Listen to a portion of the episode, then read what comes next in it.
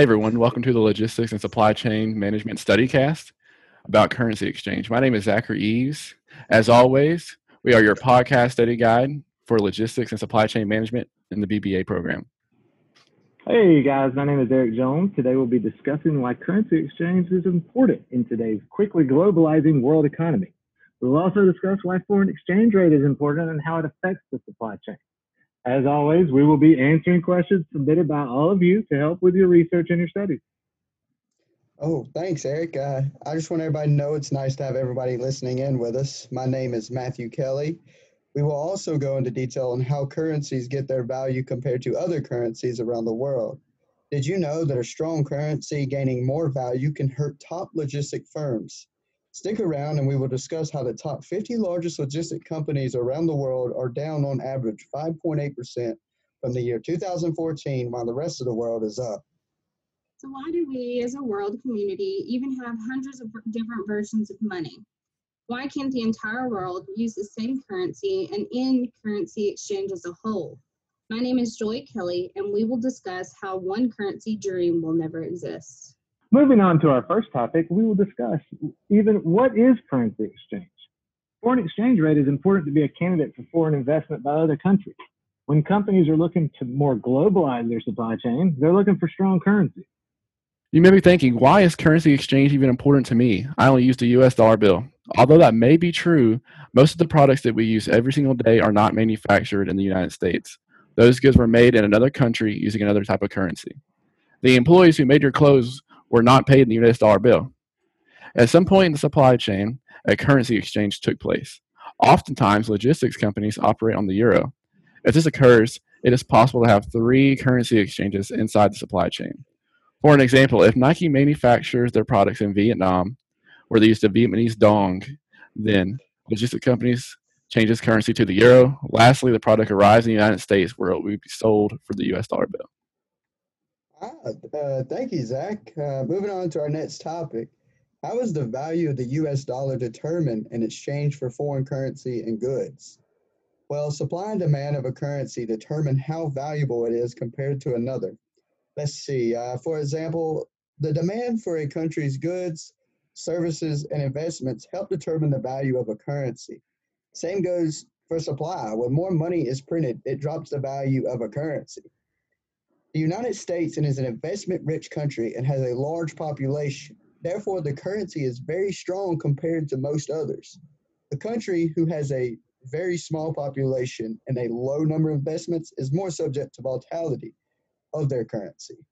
So, also to point out, volatility is also a very important trait to consider when conducting business outside the United States and using other currencies. Volatility is how frequently a currency is subjected to change. Currencies that change often are a risk in the business and investment world. Sometimes, when a currency valuation rises quickly, it can hurt the revenue growth of many organizations. For an example, the top 50 largest logistics companies are down on average 5.8% from 2014 to 2019. The main reason for this revenue growth of these companies has decreased is because the United States dollar has become more valuable over the last five years. How can an organization that originates from the United States be hurt by the change of the, of the valuation of the United States dollar bill? Well, that's an interesting point, Zach. When currency gains value, that in return means that it is now more expensive to do business in that country. It's common practice in business to have products manufactured in countries with a low currency exchange rate. Then, when the rates go up, it's more expensive to operate there and can hurt the bottom line. When exchange rates go down, it can boost a company's profits. It can be cheaper to operate there. So I've heard about something called currency manipulation in the news recently. What exactly is that and how does it affect our supply chains? So you're probably referring to recent allegations from President Trump that China has been manipulating its currency. The simplest explanation of currency manipulation is that it's when a country sells its own currency and buys a foreign currency. This weakens their own currency, giving them a competitive advantage in global trade. So let's assume China is guilty of currency manipulation and use it as an example. Over a period of time, China's national bank would sell its currency and buy US dollars. This lowers the value of China's currency, the yuan, while at the same time increasing the value of the US dollar. Now, consider a computer supplier in the US. They start looking around the globe for the least expensive computer parts. Since the yuan is weak, the parts coming out of China are extremely cheap. Experts refer to this as artificially cheap because they're only cheaper than other countries because of the currency manipulation. So the computer supplier in the US naturally buys from this Chinese exporter. Other countries like Singapore or Indonesia, they can't compete because China's made their currency worthless. It's equivalent to cheating at a card game, but with competitive advantage in global trade. So what does that mean for the for the United States companies? I mean, obviously it is good for Chinese exporters and bad for any other country trying to sell to us. But it sounds like we just get to make more profit off a cheaper import. Well, that side is great for us. The problem for us comes if we needed to export anything to China. Since our dollar is much stronger than their yuan, any goods we would want to sell there would be much more expensive to the consumers. It makes it very difficult to export to a country that has a much weaker currency compared to ours. But China does import a few things from the US, like soybeans, aircraft parts, copper, aluminum. And in light of the allegations, China has worked to strengthen their yuan.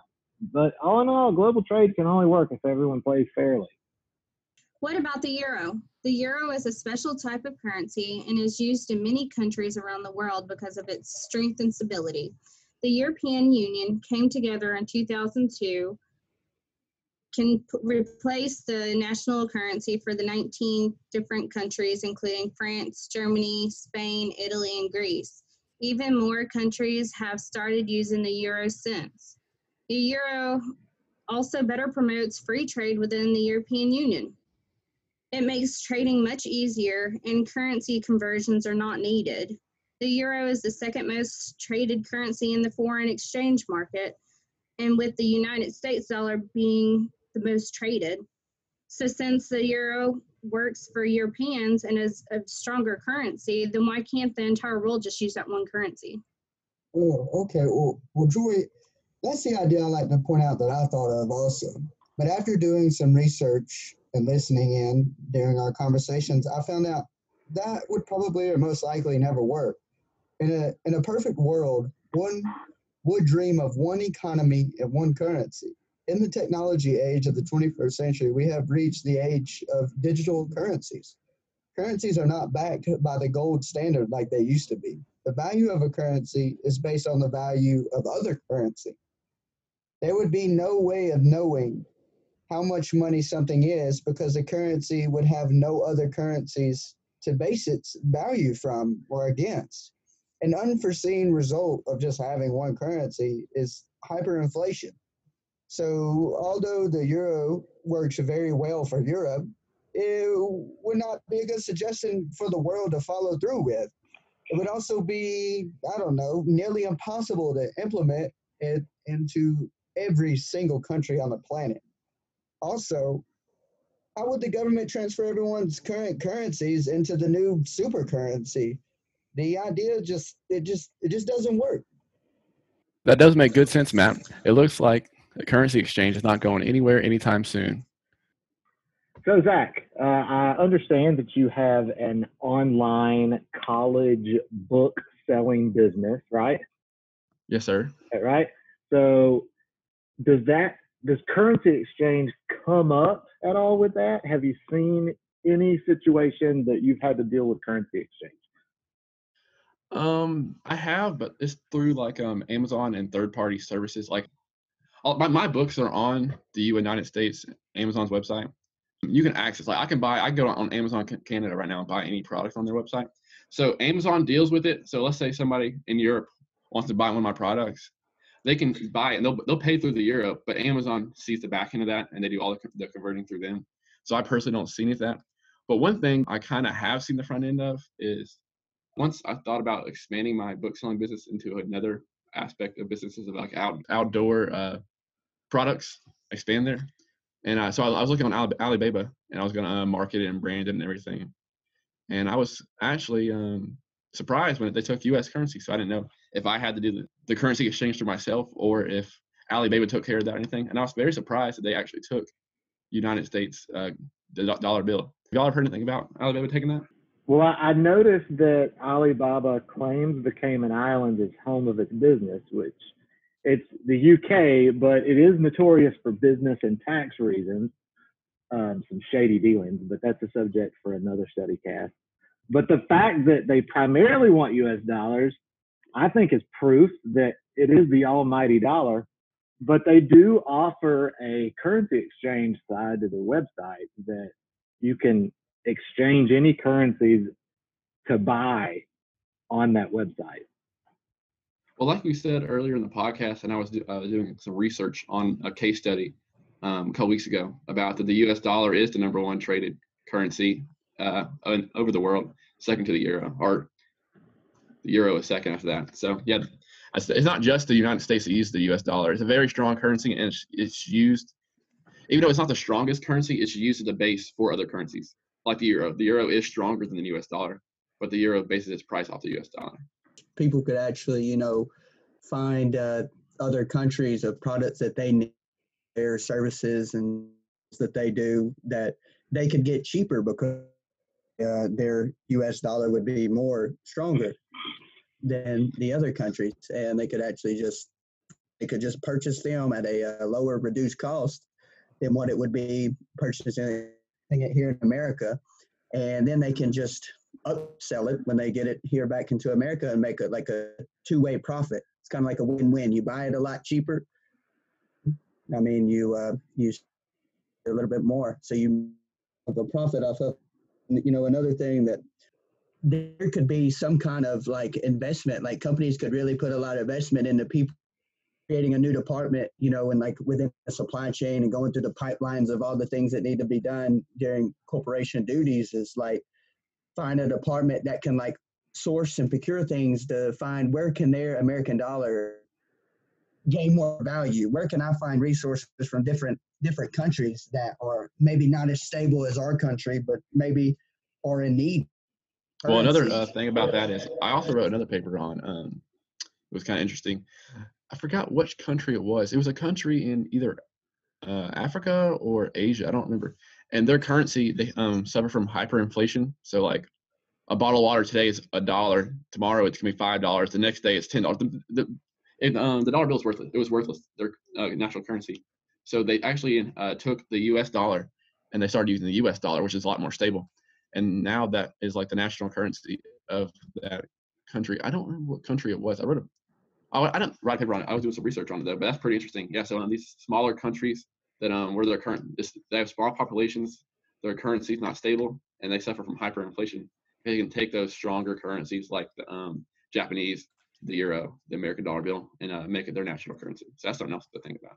Yeah, that, that I, I would really like to get back and touch bases on figuring out what country that is, Zach. You know that that where where y'all's conversation was leading towards was like maybe supply chains could invest into making some type that could you know source out different places that they can find things that would help their company grow and profit more money at, uh, annually because they can find places where the U.S. dollar will buy them more compared to other countries' currencies, and you know get more value in two ways: one through procuring, and then the other through you know selling, and and that would be that would really increase efficiency and uh, make help companies make more money to you know, invest in innovating and, you know, maybe, you know, expanding their or sustainability, you know, insights and stuff along with making more money through, you know, finding places where their currency is a lot stronger compared to other uh, countries' currencies. And that, that could be a good niche market for somebody to actually actually invest in and you know acknowledge that hey this is something that that we could actually you know, be very good at and financially increase our capability operation. Uh, backtracking to um, that country, I found a whole list. There's actually tons of countries that use the um, U.S. dollar bill. Some of them are U.S. territories, and then a lot of them, like there's um, Zimbabwe uh, in uh, Southeast Africa, uh, El Salvador in Central America, Ecuador. But uh, it's, it's a lot. It's a lot of countries that actually use the U.S. dollar uh, for their national currency. That, that's that's actually pretty. I'm glad you found that, Zach. Well, it looks like we're out of time. That's all for this week's episode. We hope our discussion today helps somebody out there. Awesome. Thanks, guys. We, we appreciate your time. I uh, hope you all stay safe out there. Thank you. Supply chain. StudyCast. StudyCast. StudyCast.